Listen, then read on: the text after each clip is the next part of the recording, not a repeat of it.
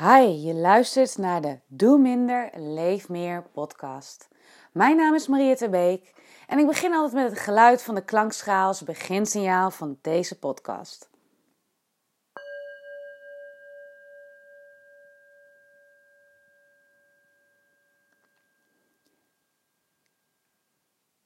En in deze podcast zou ik je graag mee willen nemen in het volgende. Namelijk dat het oké is om fouten te mogen maken. Dat het oké is om het af en toe goed te verprutsen in je leven. Vaak is dit natuurlijk niet het leukste wat je kunt beleven. Ik bedoel, wie wil, het nou, wie wil nou fouten maken en wie wil het nou verprutsen? Liever niet, toch? Um, maar wat ik wel denk is dat omdat we daar zo krampachtig mee bezig zijn om alles goed te doen. Veel mensen die ik spreek willen alles graag perfect doen, zijn perfectionisten. Uh, vinden het lastig om nee te zeggen tegen mensen. Uh, zeggen inderdaad altijd wel, nou dat kan ik wel, doe ik wel. Um, ze voelen zich verantwoordelijk voor de dingen die ze doen. En natuurlijk is het fijn dat je je verantwoordelijk voelt voor de dingen die je doet. Maar ook daar is een grens dat je je zo verantwoordelijk voelt. Dat je alles loopt te fixen voor alles en iedereen. En dat je uiteindelijk moe raakt. En opmerkt dat je het allemaal niet trekt. En de reden dat ik deze podcast opneem over waarom het oké is om het af en toe goed te verprutsen en waarom het oké is om te mogen spelen in het leven, is omdat ik denk dat we af en toe een beetje die speelsheid, speel, speelsheid verliezen. Dat, nou ja, we in ieder geval maar één leven hebben. Uh, we allemaal nou ja, zijn geboren, we allemaal ooit baby zijn geweest, van alles hebben mogen leren en we gaan ook allemaal weer dood. En dat ene leven, um, ja, die wil je toch wel graag spenderen. Dat je het idee hebt dat je nou ja, er alles uithaalt wat erin zit. Nou vind ik dat niet echt een kreet waar ik achter sta, want dat is ook hard werk als je er alles uit moet halen wat erin zit. Maar het lijkt me wel zo fijn dat je een leven kunt leiden waarin je mag spelen, waarin je jezelf toestemming geeft om een beetje vrij te mogen zijn in de dingen die je doet. Um, dat je nieuwe dingen mag oppakken en erachter mag komen dat het niks is voor je. Of dat je nieuwe dingen oppakt en ontdekt dat het geweldig is. En um, daarvoor hebben we eigenlijk toestemming nodig. En vooral toestemming van onszelf. We zijn vaak onze eigen saboteur. Ik praat hier wel vaker over. Uh, waarom we dingen wel of niet doen en waarom we wel of niet fouten mogen maken. Ik, ik zag vandaag een hele mooie quote voorbij komen. Uh, we leven allemaal in een kooi met de deur wagenwijd open. En dat betekent dat we allemaal in een soort van psychologische gevangenis leven, waarin we allerlei regels hebben opgesteld van dit mag wel, dat mag niet. En dat door die regels uh, we eigenlijk onszelf nog meer beperken in het spelen in dit leven. Terwijl de deur gewoon open staat. De deur staat gewoon voor jou open om eindelijk die schildercursus op te gaan pakken. Of eindelijk tegen je gezin te gaan zeggen: dat tijdstip, op die dag neem ik vrij en ga ik iets ontzettend leuks doen voor alleen mij. Dat vergt moed en vooral ook toestemming van jezelf. Het is namelijk heel makkelijk om te zeggen: Oh, maar ik heb geen tijd. Er zal nooit genoeg tijd zijn om iets te ondernemen als je diep van binnen jezelf tegenhoudt. En um, ik was een beetje geïnspireerd ook om deze podcast op te nemen, omdat ik laatst iemand tegenkwam die uh, vaker bij mij een yogales volgt, maar ook eens mee geweest op een weekend. En uh, zij heeft een beetje het pad van mediteren verder opgepakt. En ik hoorde haar zeggen dat ze zo ontzettend geïnspireerd was door een zin. En dat was: We zijn allemaal leerlingen van het leven. Deze zin had ze opgepakt tijdens een retraite. En het gaf haar um, inspiratie en ook wel een soort van hoop om anders om te gaan met frustratie of dingen waarvan ze vonden dat het niet helemaal goed gaat. En dat inspireerde mij weer. Ik dacht, ja, precies, zo is het ook.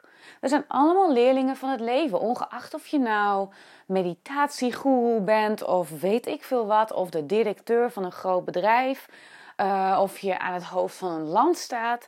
We zijn allemaal mensen en dus ook allemaal leerlingen van het leven. We mogen allemaal gewoon een beetje spelen. En de meeste van ons doen maar wat. Ze kloten maar wat aan. En wat mij betreft is daar op zich niet zo veel verkeerd aan. Als je daarmee andere mensen geen pijn doet oprecht, hè, of uh, met uh, de intentie om andere mensen pijn te doen. Hè, als je dat geweldloos kunt, dan mag je toch gewoon spelen in het leven. Mag je toch gewoon fouten maken. Um, zoals ik al eerder zei, dingen oppakken. Gewoon omdat je het leuk vindt en er dan achter komen dat het helemaal te gek is. Of erachter komen van, nou, toch niet voor mij. En zo zijn er zoveel dingen die je zou kunnen uitproberen. En dit vergeten we soms. Dat we gewoon leerlingen zijn van het leven. Dat niemand heeft uitgevonden hoe je het leven goed moet leiden. Dat niemand weet uh, hè, wat er na dit leven is. Dus dit hele, het weg van het begin van het leven tot het einde van het leven, dat is aan jou om in te vullen. En natuurlijk kun je leren van anderen, je kunt je laten inspireren. Ik laat mij ook graag inspireren door anderen. En sommige dingen die anderen zeggen vind ik te gek. En bij sommige dingen die mensen zeggen, trek ik één wenkbrauw omhoog en weet ik niet of ik het daarmee eens ben.